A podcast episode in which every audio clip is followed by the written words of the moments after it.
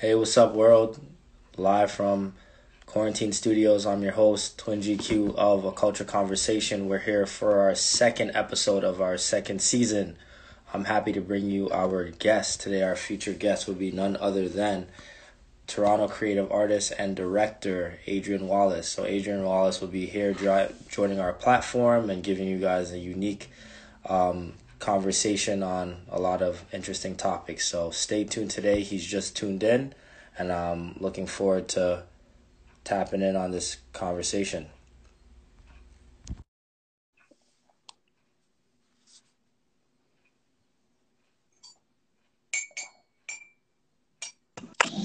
Hey, what's good, man? Hey, hey, what's up, Adrian? How you doing, man? What's happening, man? I'm good. I'm good. I'm blessed, man. How you doing, brother? Good, man. First and foremost, thank you for joining us here on our platform at a culture conversation. Um, here That's we just up. talk about unique topics um, from the realm of sport and business, um, some social justice talk, and a little bit about uh, business behind the sport as well. So, um, looking forward to our unique conversation. First, I'm going to give you a chance to introduce yourself to our audience. Those of those of them that don't know who you are and what you do, just kind of tap into that before we get into our conversation. Yeah, absolutely. First and foremost, um, God is good. Um, thanks for having me, um, bro. It's a pleasure being here. My name is Adrian Wallace. I'm a, I'm a director, writer, actor from Toronto. Jamaican Canadian, a writer, director, actor from Toronto. Um, you know, I've been kind of getting my feet wet in the game for, for a bit now. So um, I'm just looking at um, taking every opportunity that I can to to create stories that matter. See on screen people that look like me, and um, you know just ultimately um, reflect um, inclusion more. You know, and and reflect people like me who don't otherwise get this opportunity. So, um, but yeah, right now I'm kind of focused on um, primarily narrative storytelling, not limited to it, but right now that's kind of what my baby is. You know, telling telling powerful stories in the narrative world. So, um, but yeah, that's a little bit of an intro about me, bro. Absolutely, man. And you know, I did a little bit about uh, some research as well, and I seen that you, you know, you've developed a lot of uh, inner narrative stories on, uh, you know, black youth and individuals. So, just tell me a little bit about how your upbringing really influenced you to create films such as that. Oh man, it's um, it's, my upbringing has been, you know, super inspirational. I mean, I'm essentially the product of my own environment. You know, things that I've seen, things that I've seen my friends go through, my family. Um, you know, I, feel like if there was a lesson to be learned, it's definitely a lesson that I learned that I thought was valuable. I figured, hey, why not start creating stories that are shot right outside my backyard? And that's kind of what I did with my um, with my first uh, project, which is uh, called Courtside, which is about two brothers who um, pretty much try to navigate through the hood um, and deal with obstacles, but also try to keep each other afloat.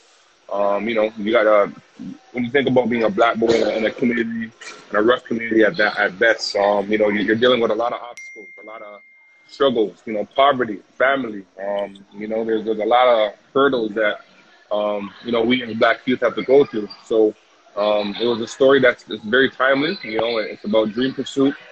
Um, it's about you know keeping your family close and watching over them, being your brother's keeper. Um, so you know it's a very timely story, and it's a story that could be told through every generation. Every every community has has a story like this to tell. Um, so yeah, um, to be honest, my upbringing has been super inspirational, man, in this in this whole filmmaking process, especially um, when it comes to these type of stories.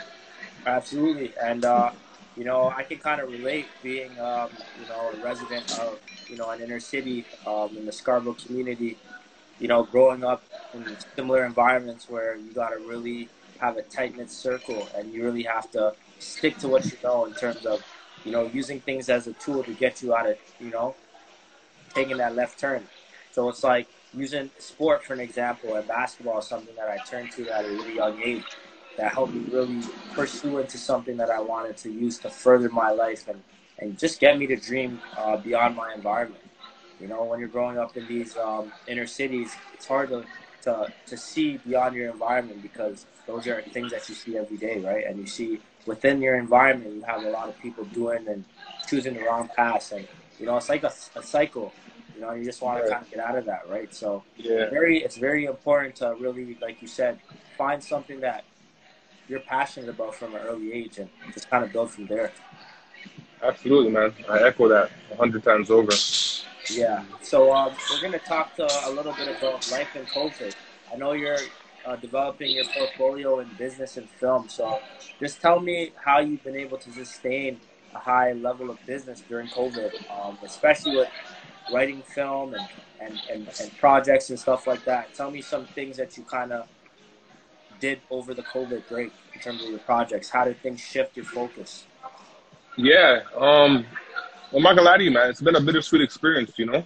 Um, it definitely wasn't all smooth sailing. I mean, to be honest, it still isn't all smooth sailing. But um, you know, I guess what makes me me is my ability to adjust, you know, and um, and and and that's just every creative entrepreneur. I feel like everybody was kind of um, tested in, in a way to see, like, you know, like how how passionate about um, about what they do are they really, you know. Um, for me, you know, I had a nine to five. It wasn't really industry related, so to speak, but it was it was the bread and butter, you know. It was what put money on the table.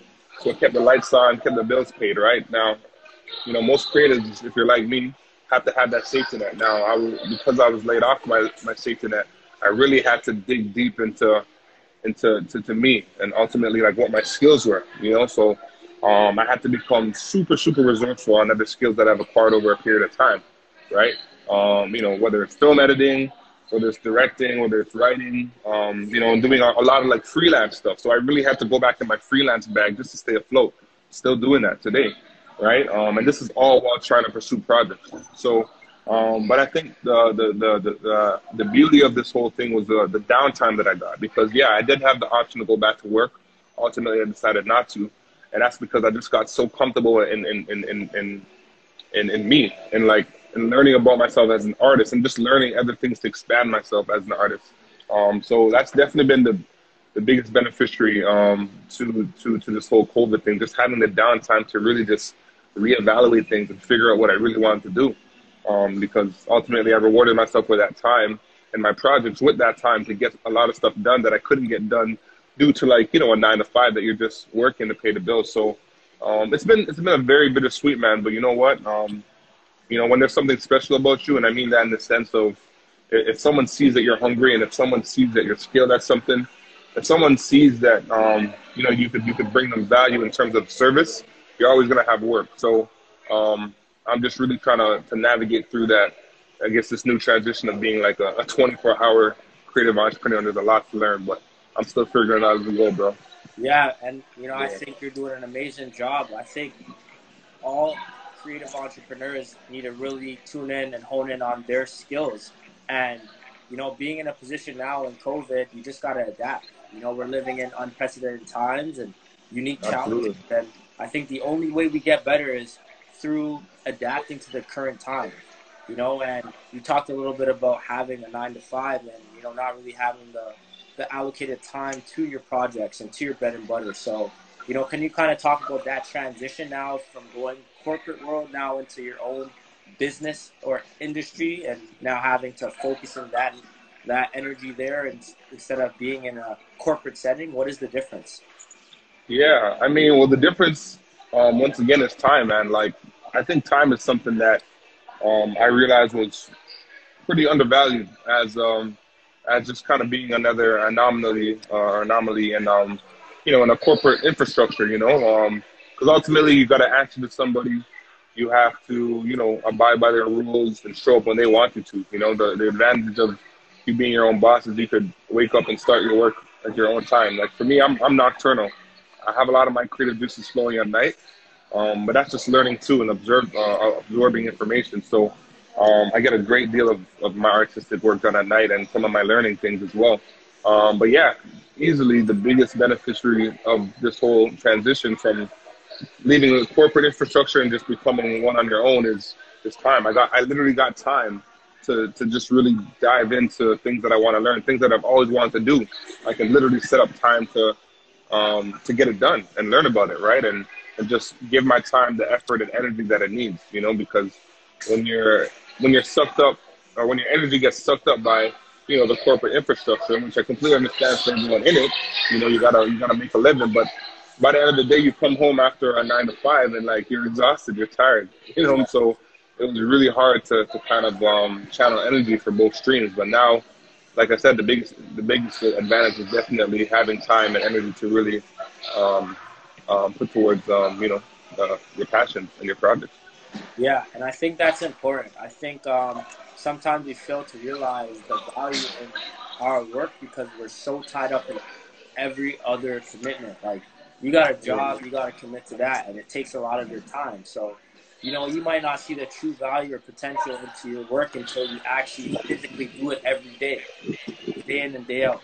And I feel like that's what COVID gave a lot of creative entrepreneurs the opportunity to do is hone in on what they want to build, the potential of their companies and their entities. You know, I, yep. I personally for me, I kind of took the time to invest that same energy that I was investing in other, you know, priorities and invested it into my thing. And, you know, being 100% committed 24 hours a day, seven days a week, you know, and even on extra hours, putting into your craft. And you kind of see the difference, you know what I mean? And it's, it's, it gives you that like resounding yes effect where it's like, okay, I was thinking about these things, but now I'm acting on it. You know what I mean? Instead of being emotion, there's an action plan behind it. You know, so I think that's very important for uh, creative artists to kind of hone in. And I'm 100% down with having a nine to five, something that you know prepares your bills. But while you're doing that, make sure you have a devised exit plan and, mm-hmm. and invest into your yourself, your passion. You know what I mean? Work, get your money, and invest into your passion. Invest into something. Hundred percent. You get what I'm saying? I think that's hundred percent very important. You know, because it's hard as a creative artist in a city like Toronto, you know, with the means yeah. of high living. So you got to really figure out how to navigate and find out those values, you know, and find out ways you can continue to create an opportunity for yourself to sustain your company long term. You know what I mean? So Absolutely. it's very important that you really touched on those subjects. Um, I was going to ask you, obviously, having worked in the corporate setting and environment, how important is representation in the corporate world? You know, obviously during these times, we're seeing a lot of companies getting pushed to the forefront to be more representative and having more, um, you know, diversity within their workforces. So, uh, just talk to me a little bit about that and your your thoughts on that as well. Yeah, well, um, I mean, funny enough, I actually have had you know experience in the corporate infrastructure. Um, you know, and they were they were mainly you know contract based. So, um, that was their safe way of saying, hey, um, if we no longer want you after this period of time, you know, you, we don't have to have you. So, um, but yeah, I, I definitely have my share of experience in the corporate world, but representation, you know, like seeing yourself on screen or seeing people like me on screen is just as important as seeing, um, you know, people that look like me in these corporate um, buildings because, I mean, you know, they there's a lot of things that they take from us. You know, they take our ideas, um, and um, who better to, to be the one in the point guard position to lead those ideas than than people of color themselves? So it's like, why not try to, um, you know, be more inclusive when it comes to, to hiring? Why not, um, why not expand um, your, your your your type of of, of, of, of employees? You know what I'm saying? Like, why discriminate against color? You know, I just feel like we we've been part of this systemic um, racism for, for, for, for so long, and, and, and honestly, it doesn't make sense. You know, like um, at the end of the day, if you are giving someone of color an opportunity, they're going to do whatever they can to, to, to do the best at what they what they're what they're signed up to do, right? So it doesn't really make sense as to why they would try to shut us out. It really doesn't. But as you can see now, if you you know kind of been paying attention to like the the news and the media and stuff, a lot of companies are getting outed because of how they treat you know people of color, black people especially. Um, and it, it's sad, and, and, it shouldn't be that way, but um, definitely important, man. Yeah, for sure. And I think that I've been seeing a little bit of uh, a defining turn. You know, you're seeing things happen. Um, even though it's small change, I think, uh, you know, the millennials and, you know, people that are coming up from years to come, I think they're going to benefit the biggest change with this whole um, revolution that we're facing right now. Yep. I think it's an important time and you know, it, it just does suck because I always say it, there's it's like a double edged sword. Now when they push these laws and you know these representations to the forefront of these companies now, are they now giving us opportunity because of our color or because we're qualified? You know, certain mandates, you know, it's like is it genuine nowadays? Or like it's like exactly. it's like now nowadays people don't want to be the ones that are left out or the ones that look bad, you know? Because Yes, when it comes to putting a magnifying glass over a lot of these companies, like I said, a lot of people are speaking up. A lot of a lot of internal investigations are going on, and a lot of these companies that everyone looks up to, you know, are, are being exposed for the systematic, um, you know, um, discriminatory discriminatory practices that they've been, you know, funneling through years and years on years. So it's like, it's like, why now? You know what I'm saying? It took what? It took Breonna Taylor to get shot. Like, like why? Why did it take a whole uproar of people upset at people treating us wrong to make a difference? Like, why wasn't this always a thing? You know? And and and I'm, I'm just I'm, I'm I'm happy in a sense. It's bittersweet, but I'm happy in a sense, like you said, because you know Rome wasn't built in a day, and these pro- these changes are going to be um, slowly but progressive. And um, I'm just happy that you know something is being going on. And like you said, I think you said it best. The next generations to come are definitely going to benefit of the opportunities that are waiting for them because, um, especially in an industry like you know entertainment, um, a lot of gatekeepers, you know, calling the shots. And you know, unless you know somebody that knows somebody that knows somebody, Yeah. you could be waiting and knocking and banging on the door for an opportunity to come that, that'll take you probably a lifetime. Absolutely, and I know for me, you know, I, I don't want to get a job because uh, the color of my skin. I would want to get the job because I'm deserving of it. I'm capable of it, exactly. You get what Exactly. I'm saying? So it's it, it is tough, but like you said, you know, small progress is better than no progress. You know what I mean? And like I said, we industries like entertainment and even now turning to sports. You know, we see a lot of things happening within the NBA in particular during the bubble where um, a lot of these athletes are really taking the stance and really standing behind powerful messages. So, um, have you been watching the NBA bubble? hundred percent, bro. You Yeah. know, hundred percent. Like Yeah. bubble basketball is something different, man. It's something special. Absolutely. You know what I mean? But- Absolutely. What what is um you know obviously seeing Black Lives Matters on the Toronto Raptors bus, um you know the players having significant messages on their jerseys. Just you know tell me a little bit about what your thoughts are when you see those players and when you look at the back of their their jerseys and they are supporting these um, powerful messages. Yeah, it's it's it's very interesting because I know you know recently you know they had their very temporary lockout where the, the Bucks never showed up for a game, and it's because you know another one of us you know gunned down, and um, you know enough is enough, right? It's interesting to see um, as much as we are divided sometimes on our opinions, you know, like especially the players, you know, they had the choice whether they wanted to continue playing um, or, or or stop playing, you know, because they feel like maybe the NBA that they work for or work with needs to do more.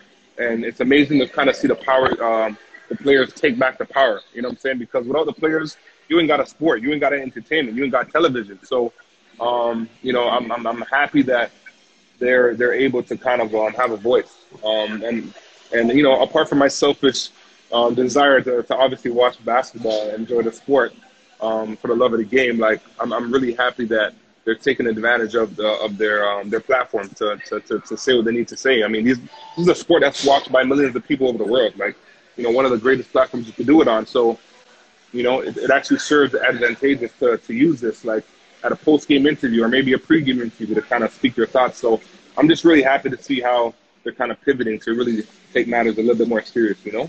Yeah, absolutely. And I think um, it's an important time, given that media and viewership is at an all-time high because we've been absent without the sport of basketball for, you know, over three Very long. months. It Yeah. now really does boost a lot of viewership, and that global reach is, you know, really being monetized, you know, on that scale, right? So it's really important to see players like, you know, LeBron James, which is the global face of the NBA and a leader of our generation when you're looking at from a pop cultural standpoint. When you have guys like him advocating for social justice and, you know, Giannis Antetokounmpo and, you know, the, the Toronto Raptors guys as well, you kind of really you see the differences that they can make by saying little things about Breonna Taylor or the injustices or, you know, the, the Jacob Blake shooting, for an example, and things of that matter. So it is, you know, like I said, it's, for me, I'm very, I'm very grateful to be able to see things like this, and it does give me a little bit of hope, you know, because I'm at, I'm an optimistic mind at and soul at, um, you know, by living. So I think by nature, I would like to see these changes happening, but um, also I would like for guys like LeBron James to continue to amplify their voices to speak on topics that matter. You know what I mean? So um, more than an athlete, man. Absolutely. So yeah. getting into the NBA playoffs, man. Uh, tell me about the Raptors series, man. Oh man, where do we start? My guy Siakam. You know, I'm, I, I didn't come on here to, to slander anybody. Yeah. You know, like I, I I I wear my heart on the sleeve when it comes to the Raptors. You know. Yeah. You know, every year I'm like. every year I'm like, you know, this is the year, you know, we can come back, you know. Um, it was sad to hear that Kawhi actually said he didn't think the team was good enough, and that's ultimately part of the reason why he returned or didn't return. Sorry. Um, I know ultimately he wanted to go back home in LA and be with his family and and and, and do that. But I mean, um, you know, we showed we we showed our potential. Um, having a, a, guy with killer instinct like Kawhi, who knows? We, we could have had a two-peat, you know. But it's, it's one of those things that are left to speculation. But um, you know, we fought hard. We fought hard. You know, not putting the blame on anybody as a team. You know, considering that some games we didn't always play well, and to be that close to Boston to bring it back to a to what a four three um, loss, like it, it's quite impressive. You know, it would have been nice to have another championship, but uh, maybe we got spoiled last year. you know what? We, we, still have our memories to live on for. But um, but yeah, man, I've seen some great things happen in the playoffs. The biggest upset being Denver beating Clippers. I, I don't even know what to say about that. Like that's that's crazy, and, and that just that just goes to show you, man. Like anyone can overcome any type of adversity. You know, um, you know, you gotta you gotta just quiet out the naysayers and and forget about the people that says you can and, and will not do, and just just stay in your lane and stay focused, and great things can happen, man. Yeah, and it's interesting to see because the Toronto Raptors, um, interestingly enough, I actually analyzed their depth rotation with their bench, and Mm-hmm. Um, I seen that Nick Nurse in the second round of the playoffs. Obviously, the first round they they beat um, you know obviously the Nets really convincingly. So going into the second round, I thought he was going to utilize that rotational structure that he did, and I think one of the reasons why we had a you know a nice presence of making a title shot last year is because we were very deep. We utilized everybody, all their players. Our bench was really big really did, uh, in our championship run. So I just didn't really realize um, why Nick Nurse went away from what was working last year and actually minimized his rotations. Um, you know, we talked about guys like Ka- Ka- Kawhi leaving, you know, and obviously with the departure of that magnitude, you really need guys to step up. And I think during this season, guys like Terence Davis stepped up, Hollis Jefferson, Chris Boucher, Matt Thomas at times really showed that he had um, yeah. intricate parts of being, you know, a star. And I just think that the fact that Nick Nurse was going up against a team of that magnitude in Boston, I don't know why he was using seven players. You know, Kyle yeah. was rightfully tired. You know, you had Siakam not playing the way he should. Give them a different look. You know, I understand this is the coach of the year we're talking about. So we win, lose, or draw with saying, hey, you know, this is a guy that's been doing it at a high level. But at what point does does you know a coach really look for something different when you're playing a team like Boston? You know, maybe matchup wise, you kind of throw in a guy like Matt Thomas and Ron, Ron, Ron. 100%. You get what I'm saying? Just to give them a different look. So I didn't understand and you, that. And I feel like the fact that the Raptors presented their inability to use their bench, I think that contributed to, you know, a, a large reason as why they didn't come out successful in that series. Um, I think that Nick Nurse did an incredible job coaching this whole season, but I just think that, uh, you know, during that final intricate part of that series, he should have, you know, used more of his bench. And I think it showed. Yeah, it's it's very easy to kind of point the fingers to the people that, you know, may have had their share of inconsistency. You know, Siakam being an example, you know. Yeah. You know, a guy who we made it well, I mean he made himself an all star. Let me not say we made him an all star. We we gave him the money for an all star, but he made himself an all star. He earned it. You yeah. know, it's very easy to point the fingers at guys like that, but the onus is on the coach too. You know, and I think after sitting back and reflecting on, you know, seeing what worked and what didn't work. Um, you know, Nick Nurse has to take accountability for it too. You know, we're talking, you know, a guy very deserving of, of Coach of the Year. Um, I think um, there was just a lack of, of, of repeating what worked. And like you said, you know, um, we did it against the South, um, against the Nets in the first round. You know, I think we had a game where the bench scored 100 points. Yeah. Like if that if that isn't telling you, you know, hey, utilize us. I, I, I don't know what else is going to tell you. You know what I'm saying? And, so it, it sucks that you know, um, um, you know, a lot of a lot of players are kind of getting slandered for for their play. But at the end of the day, like you said, if, if there's only seven players in rotation, chances are they're probably going to get tired. chances are they're going to be a lot less effective in the later stretches of the game. So that's why you have a bench. You got to yeah. use your bench, man. You know, so um, but yeah, it was um, it was still a, a, pretty interesting run the Raptors make it as far as they, they, they, they did because a lot of people had like zero belief in them, um, especially without like a killer like like Kawhi to, to kind of step up, um, you know, late in the game to like make those big shots. But Norman Powell, man, big ups to him. That guy stepped up like no tomorrow.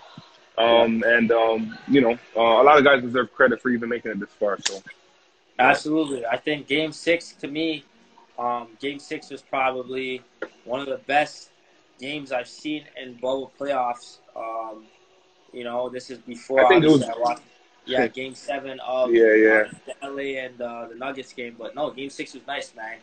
Like I said, Lowry really stepped up in, you know, key instrumental moments down the stretch. Yeah. And you know, like I said, they played well all season. It just does suck to see them go out like this. But um, yeah, on the on the on the upside, like I said, man, next year we have you know room for potential. We have a lot of off season, you know, acquisitions to kind of get ready for. Like Freddie needs yeah. to get paid. Are we keeping? You know, are we are we, gonna keep, get paid? Yeah, are we gonna keep him or let him go? He's on the books. Uh, Ibaka yeah. as well, and other all these other guys. Marc Gasol.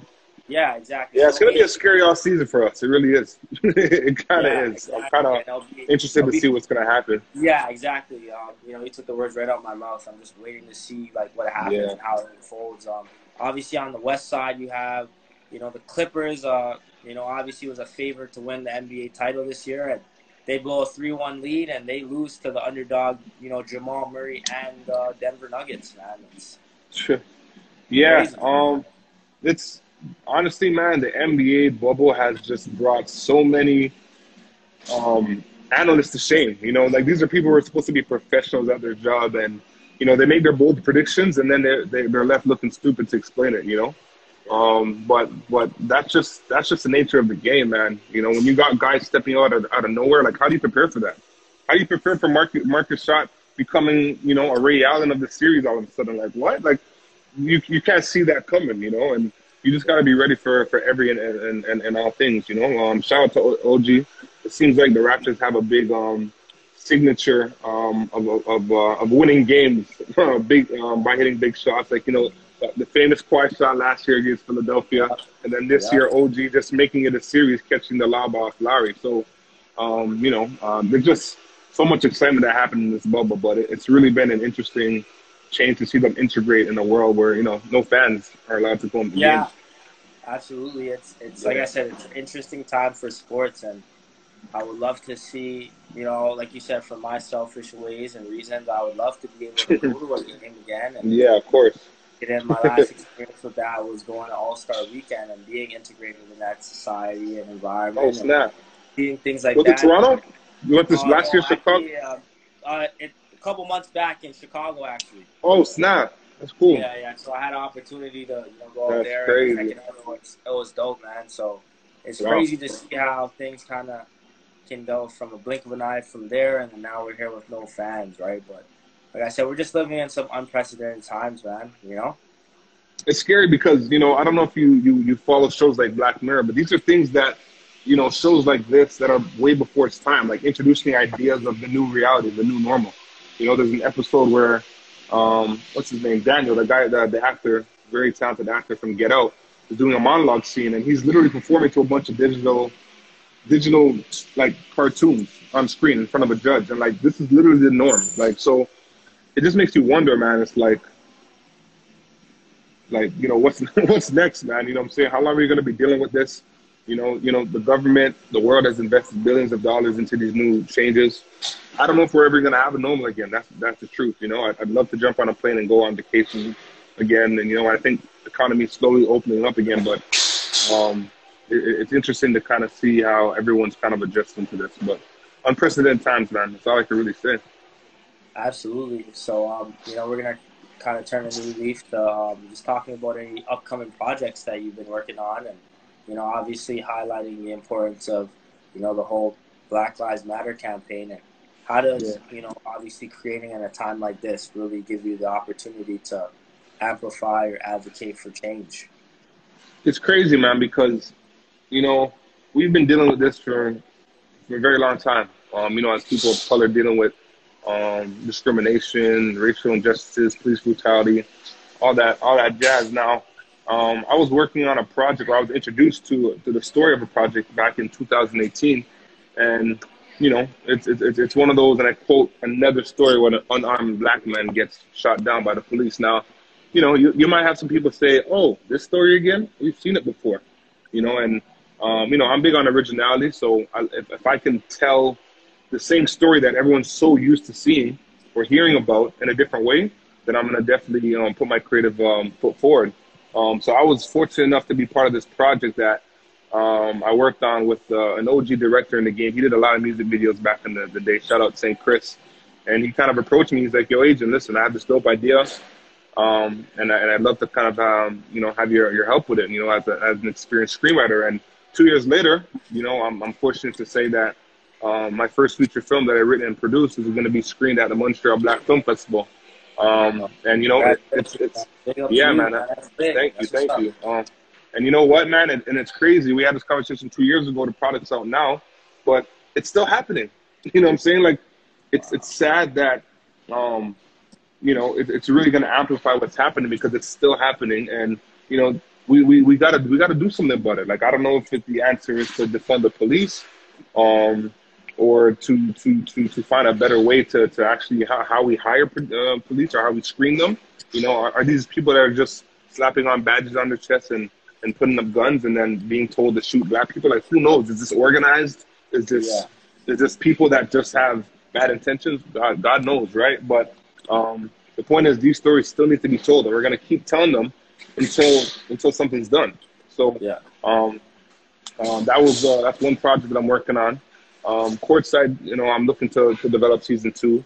Um, COVID kind of put a little bit of a of a of a, of a pause in, in, in the production of that, obviously you know, working with multiple, multiple people and stuff like that. And, you know, everyone has their different opinions on COVID and um, regulations and restrictions, and stuff like that. So, um, but yeah, man, um, right now, I think the focus is to kind of push this film, which is very, uh, very timely story, especially in this climate. We're still dealing with, you know, a lot of uh, injustices against our people um, from the governing bodies of, you know, the people who are supposed to protect us, you know, and, and that's, that's, that's the saddest part about it because, you know, their motto is to, to serve and protect, but you know, um, all they're doing is killing us. But I, I, will say this though, man. I will say that, you know, the onus is not just on being in the wrong place at the right time, you know, against the police or, or doing something that maybe triggers their buttons. It's also on us, man. You know, there's still black people killing black people. You know, um, so if we're going to prevent the extinction of our people, it starts with us. You know what I'm saying? That alone will help cut the numbers. It's sad to even see it happen. It's sad to see, you know, a white police officer pull the gun on someone, but it really does start with us. So um, we got to limit the numbers and the damage we're doing to each other. You know what I'm saying? Um, and that's something that we can control. You know, um, so yeah, man. Yeah, and I think that's a very uh, important uh, statement you made there. you know, we cannot continue to to kill our own people during these times because I feel like that gives you know the cops every right to kind of label us and continue to count us out and you know, make these off the wall, you know, statements, you know what I mean? And those are what creates these narratives for black individuals like me and you, right? It's like if I'm gonna kill a, a innocent black male, then cops in their mind are gonna think, okay, they're doing our job for us. This is my perception of the average black individual. You know what I mean? So I do think that, you know, guys that are obviously doing positive things and you know shedding a light on you know their communities and and and you know uplifting people of their same you know minority groups and ethnic groups it's important because I feel like that's a really big thing in our in, in the black community is we don't know how to you know uplift our community members and you know if we see people that are doing positive work it's it's like you know we don't want to I guess show that extra appreciation and I feel like it kind of goes a long way because that's how we continue to uni- like come together and, and be in unison with each other. You know, if it's like I said, if you see somebody starting a business, you know, any way you can help them, if it's posting their stuff on Instagram, if it's you know tagging them and you know shooting it out to some people, like that's gonna help them in the long run. And then you know bad mouthing or stepping on toes and pulling people down. So I honestly feel like as a community, we got to do a better job of, you know, supporting each other and uplifting us and on our way of uplifting people, you know, spreading positive, you know, acknowledgement and educating um, individuals as well. And I feel like if we really tackle those things, we can see ourselves in a different light. Because sometimes I feel like we don't see our value in ourselves because, you know, about you're surrounded by so much people telling you how invaluable you are. You get what I'm saying? And I'm talking about from institutions. You know, you're in institutions and you say you want to be this in school and they tell you because you're black you can't do it. You know, hmm. like you can't be a, a, scientist, you can't be a doctor. You know, right. they, they preach you're going to be an athlete, you're going to be a rapper. These are things that they have preconceived notions and judgments of how our life's going to turn out. So I feel like it's really important sometimes for us to write our own stories and to, to dream bigger than ourselves sometimes, you know. And I feel like if, if, if white people can do it, why not us? And I'm just using that as a representative example, you know. So Absolutely. I think it's very it's very important to you know see our value and and you know come together and and continue to to uplift each other, man. I think that's one of the greatest ways we can kind of rewrite history for our community, for for members in our community, for our culture is just uplift each other, man. You know, support is free. You know what I mean? And like I said, man, it's it's good to see guys like you in the industry, and you know, I have an opportunity to connect with you on my platform. But you know, I'm still gonna be supported, even if it's from afar. You know, and that, yeah. that's just the mentality that I've grown to to step into because at the yeah. end of the day, that changes the narrative for a guy that comes from where I come from. You get what I'm saying? Yeah, absolutely. And you know what, man? I, I wish I wish more people could remodel this this method of support, especially towards their own people. Um, like I feel like there's just this like this toxic culture where you know people need to be validated before they put on somebody. It's like yeah. it's like it's like someone's success is going to hinder another person's success. Like why would anything have to like why would one thing have to do with another? Like if anything, if one of us gets through the doors, um, if that person is genuine and, and, and really has a, a good heart behind them, that person's going to leave the door open for the next generation of people to, to, to follow through. Absolutely. But, you know, um, and I don't know if this is something that happens everywhere, like, you know, in America, but, um, you know, sometimes I feel like people wait for you to kind of make it before they're like, oh, yeah, yeah, I know that guy. It's like, well, you didn't know me when, you know, when I was digging for the gold, but now that the gold's here, it's like all of a sudden you're popping up. So I, I definitely, man, I, I, I, can't, um, you're preaching to the choir when you talk about supporting, even if it's from a distance, you know? Absolutely. Um, you don't have to be in their face every day, but I mean, just the little things, man, the little things really, really do matter. And, and, and it adds to our value as people that we can become more than what the media labels us to be, you know, the next this person, the next this person, right? I was just thinking it the other day, um, you know, going back to, you know, just being a black boy, another black boy with another hoop dream, you know, there's other ways that you can pursue um, you know, a passion in, in that industry, in the industry of basketball, for example. You know, you could become a, a kinesiologist, a physiotherapist. You can still work close to a basketball without actually having to dribble it, you know? Um, so I, I, really just want to encourage, um, you know, the next, the next generation to come that there are a lot of different ways that you could partake in this community, especially something that you're passionate about, you know, because um, only one in 10 of us make it to the NBA. You know, we got guys like Jamal Murray who are representing the, the, the country which is amazing. Brandon Clarke, But you know? They're they're an anomaly. They're they're they're one in ten people to do that. Um, I just want to kind of jump back on um, another project that I actually forgot to mention. and It's kind of current as well. Kind of going back to the topic of gun violence. Um, yeah. I was recently I was recently showcasing my documentary um, film Black Sun, which was pretty much about two women who were anguished by uh, acts of gun violence and they ultimately turn around to use their platform to take a personal stand in their affected communities. So this is directly related to going back to your communities and giving back. You know, one of my subjects, Kelly Fyffe-Marshall, shout out Kelly. You know, she's an Afro diasporic filmmaker in the industry. So, um, you know, I've uh, I've been able to, to work on her on a, on a number of occasions. Um, you know, she's ultimately trying to use her her platform to to shed emotional intelligence as to why these things happen. Like, why is it so frequently happening against our people? Like, why are so many guns and shootings going on with, with, with our people. Like, why are we always in the news? Why are we always in the headlines? You know, and there's a lot of, you know, deeper, deeper, and I'm not saying anything is justified. I'm not saying anyone's actually be taken by the gun, but I'm saying there's, there's a lot of deeper meanings behind these things, you know, and it just, it, we just got to create a conversation that we can, um, really um, advocate with each other to, to make a difference. So, um, you know, that's that's another project that I'm actively uh, pursuing and trying to get some screen time internationally. Um, so, but yeah, very important message to share, no doubt.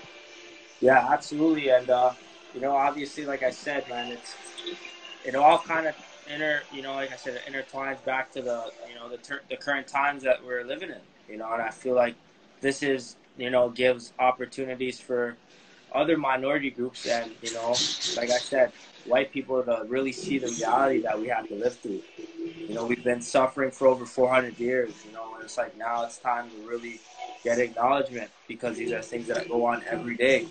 You don't know what it is for a, a young black kid to wake up in the neighborhood where you know drug it's drug infested poverty written you know it has violence left and right and you got to grow up in that environment. You know what I mean? They don't they don't know what it, it, it's like. They just see the reports on the news, and you know they kind of like create their own narratives and, and kind of skew it and run away with it. You know, so it's it's very important for them to really take part and educate themselves of what goes on in these disenfranchised neighborhoods. And you know, it's oppor- it gives them an opportunity like this to really get to know what these kids are going through. And that's why I think like it's a really important for educators in the space of being teachers and you know, um, obviously professionals in the education uh, realm. It's get your get to know your students outside of you know him coming to school and sitting in the class and taking notes. Like talk to them, figure out what they like, what they don't like, what their family structure is, what their environment is. You know, because I feel like once you get to know what a kid, who a kid is, you can help them be successful because you know how to teach them efficiently. You know what I mean? I think that's a yeah, big thing. Mentors, yeah, no, mentors mentors are, are, are, are, super key, man. And, and I think we need more of them, especially in our communities. You know, it, it's, it's sad that, you know, some of us are growing up without fathers. Some of us, some of us not, no mothers, right? And a combination of both are, are, are, are, are a lifelong abundance of lessons that we take through our life and, and we, we, we try to apply on our everyday living. So um, if we have people that can kind of substitute as these, as these important or acting parental figures, you know, whether it's um, in the form of a basketball coach for a young black kid or, or um, you know, uh, a mentor at, a school or, or at a camp. Um, you know, these are people that can really ultimately help guide these people uh, or these kids, sorry, in, uh, in the rightful direction. Um, and, and to kind of go back to, um, you know, trying to um, basically correct the, the misperceptions uh, uh, uh, of, of, of, the media and the world like looking at us. You know I'm saying? There's a reason for everything, you know? Some people don't have choice. Some people have to rob a store to, to make a living.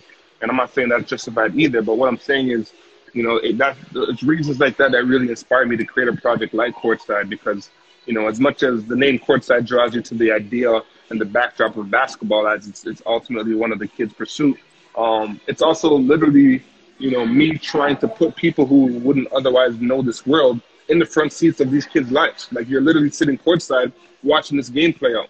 And it was so so important for me to, to really shed, um, you know, um, just just what really goes on in these kids' life. Like you know, people just don't get up and, and, and become hoodlums. You know, so um, yeah, man, super important.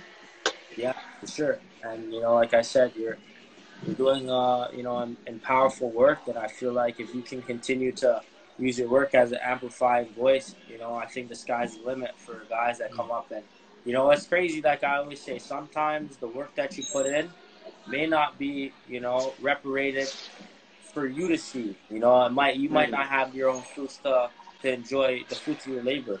You know, it might take your kids yeah. kids. You know, and look at like a guy like Malcolm X. You know, he's not here to see the change that he's created. You know what I mean? And not having a powerful figure like Malcolm X in this era, it's different. Yeah. Because if you imagine Malcolm X living through this times, things would be totally different.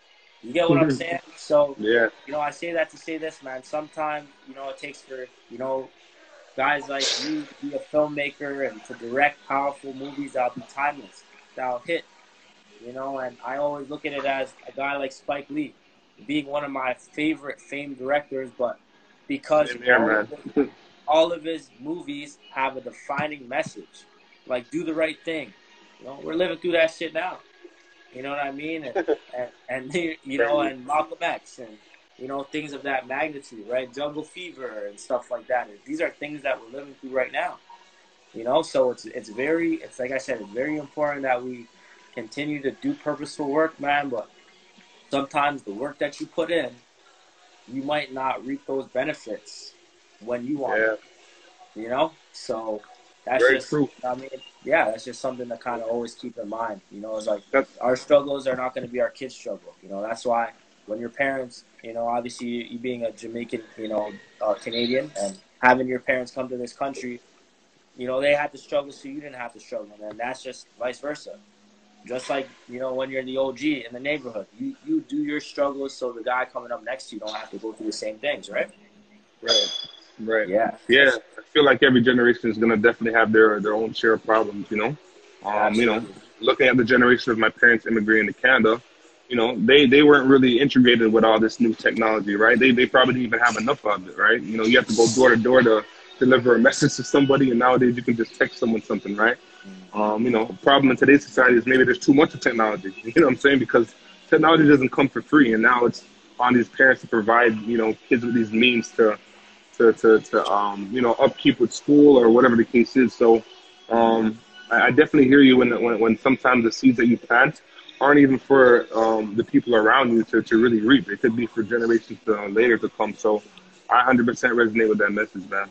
Absolutely, man. So we're going to get into something I like to call the Fab Five. So technically, what the Fab Five is, is across the entertainment, the sports industry, and entrepreneurial professions. What is your ultimate like Fab Five, which is the starting five lineup of, you know, the, the top yeah. entrepreneurs, athletes, top entrepreneurs. Actors. Like who would like who would you pick for your Fab Five? Oh man, you gotta do me like this. Hey, that's crazy. My ultimate Fab Five.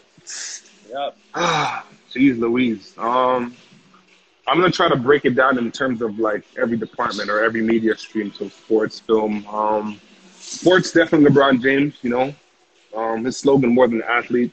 He's literally living it. You know, he's building schools. You know, he has a production company trying to tell more diverse stories and, and have opportunities for inclusion of people of color. You know, he literally is living what he says he is, more than an athlete. And ultimately, you know, the next guy after Jordan to be discussed as the, the greatest to maybe ever do it. Um, so LeBron James, 100%. Um, Spike Lee, just for his timeless films, you know, me being a filmmaker myself, um, you always got to look up to someone that's kind of paved the way, and Spike Lee's definitely that dude that did that for me. I've, I've had the pleasure of meeting him twice, and he's just he's as real as he's as real as they, they as, as they come, and he's still he's still going strong. Um, um, you know, telling important stories. So, shout out by my guy Spike Lee. Um, let's see. I'm trying to get some woman in here. You know what I'm saying? yeah. oh sure. man. I, th- I think um, I, I, think I know who you'll say for the woman, but let me not get yeah. ahead of myself. No, no. What, what, what, what, what do you think? I was gonna say Ava DuVernay. Oh my God, Ava! Yeah, like, yeah, yeah. I was, you I know, she. Say her. Yeah, she's she's on my top three for sure. I love Ava because she she started so late, and look at all that she's accomplished. Like she's yeah. the epitome of never listen to to to, to um never compare yourself. I should say actually, you know, because you know guys like Samuel Jackson didn't get his career booming until like until he was like 30, 34, and look at the plethora of work that he's done, right? Ava DuVernay didn't pick up a camera until she was like 32, 33. And, you know, she's, she's an icon. She's already an icon, right? So it's like, you know, don't tell people when you should have got started. Don't don't let people tell tell you when you could do something, when you can do something. Like everyone's time is their time, you know. Um, but yeah, Ava is definitely big up there. Um, you know, I wanted to. There's been a lot of controversy with, with Oprah recently, I know, and I'm not sure how much you've heard, but Oprah, you know, she's she's without a doubt a living legend. Um, you know, and not just about the, the, the um, how rich she is. Like, she was literally able to create um, a, a platform for herself to, to amplify Black voices, and, and and to be one of the best women to ever you know host a talk show. You know, and, and she looks like us, so she definitely deserves her credit. Um, do I do I support everything that she supports? No, not necessarily. But you still gotta um, you know give the flowers to the ones that deserve it. Absolutely. Um, yeah, and lastly, um, hmm. Fab Five. Hey, man, you could have at least let me prep for this, man. You put me on the spot like this. Yeah, a lot yeah, of people yeah. that I got- respect got- and admire. So you got you got Oprah right now, Spike Lee, LBJ, and Ava DuVernay. So you got one more. One more. Oh man. Ah, Fab Five. You know what? You you probably answered this question a lot. Who's your top five? I'm actually interested to know. Who's your Uh, top so five? my top five would be um, Jay Z um, for his incredible philanthropic work, Mhm. also for you know kind of creating his own narrative, being a, an inner city kid from one of the most ruthless environments in New York City Yeah. and Marcy projects. And I could have guessed that with the hat, by the way. oh, oh, yeah. oh, yeah, yeah. You, you- you know, we gotta we gotta rep, man, our people. You know, but just Don't to see me, yeah. multiple empires for people that look like him, and being able to employ people that he grew up with, and and really, you know, take stake in like basketball, partake in basketball teams and 40-40 clubs. Ownership. and That's ownership big, and stuff like that, and giving guys and working closely with brands that we, you know, aspire to be a part of, like a Puma, and getting involved with the NBA and the NFL for that matter. It's it's just so, like I said, it's for a person that comes from an environment that's you know not gifted. It's it's crazy to see that people like that can really make it out and be an icon, Yeah. and staple head in their community. So for me, Jay Z for sure. Um, I would definitely say uh, rest in peace to the dead as well. Kobe Bryant was that for me. Um, For being a sport guy, I think it was very important for me to identify with somebody that showed tireless commitment and just had a drive that was, you know, indescribable. And I think Kobe Bryant was that guy for me. I think I really fell in love with his process in, in high school.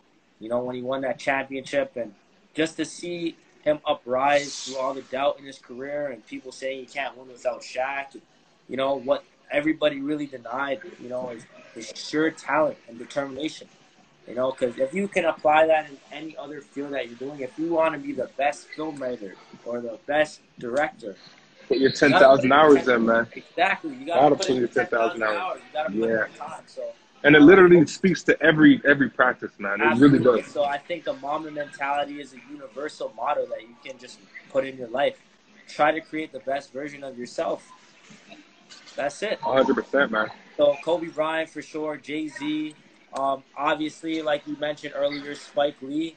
Um, I think Spike Lee really, um, he re- I really give him a lot of credit, not only because he, he did something at a time where um, there was minimal to no representation in the film film industry, and obviously, you know, with Martin Scorsese and Quentin, uh, Quentin Tarantino and guys like that, you know, you had those more blockbuster hits in films, and Yeah, yeah. for a guy like Spike Lee.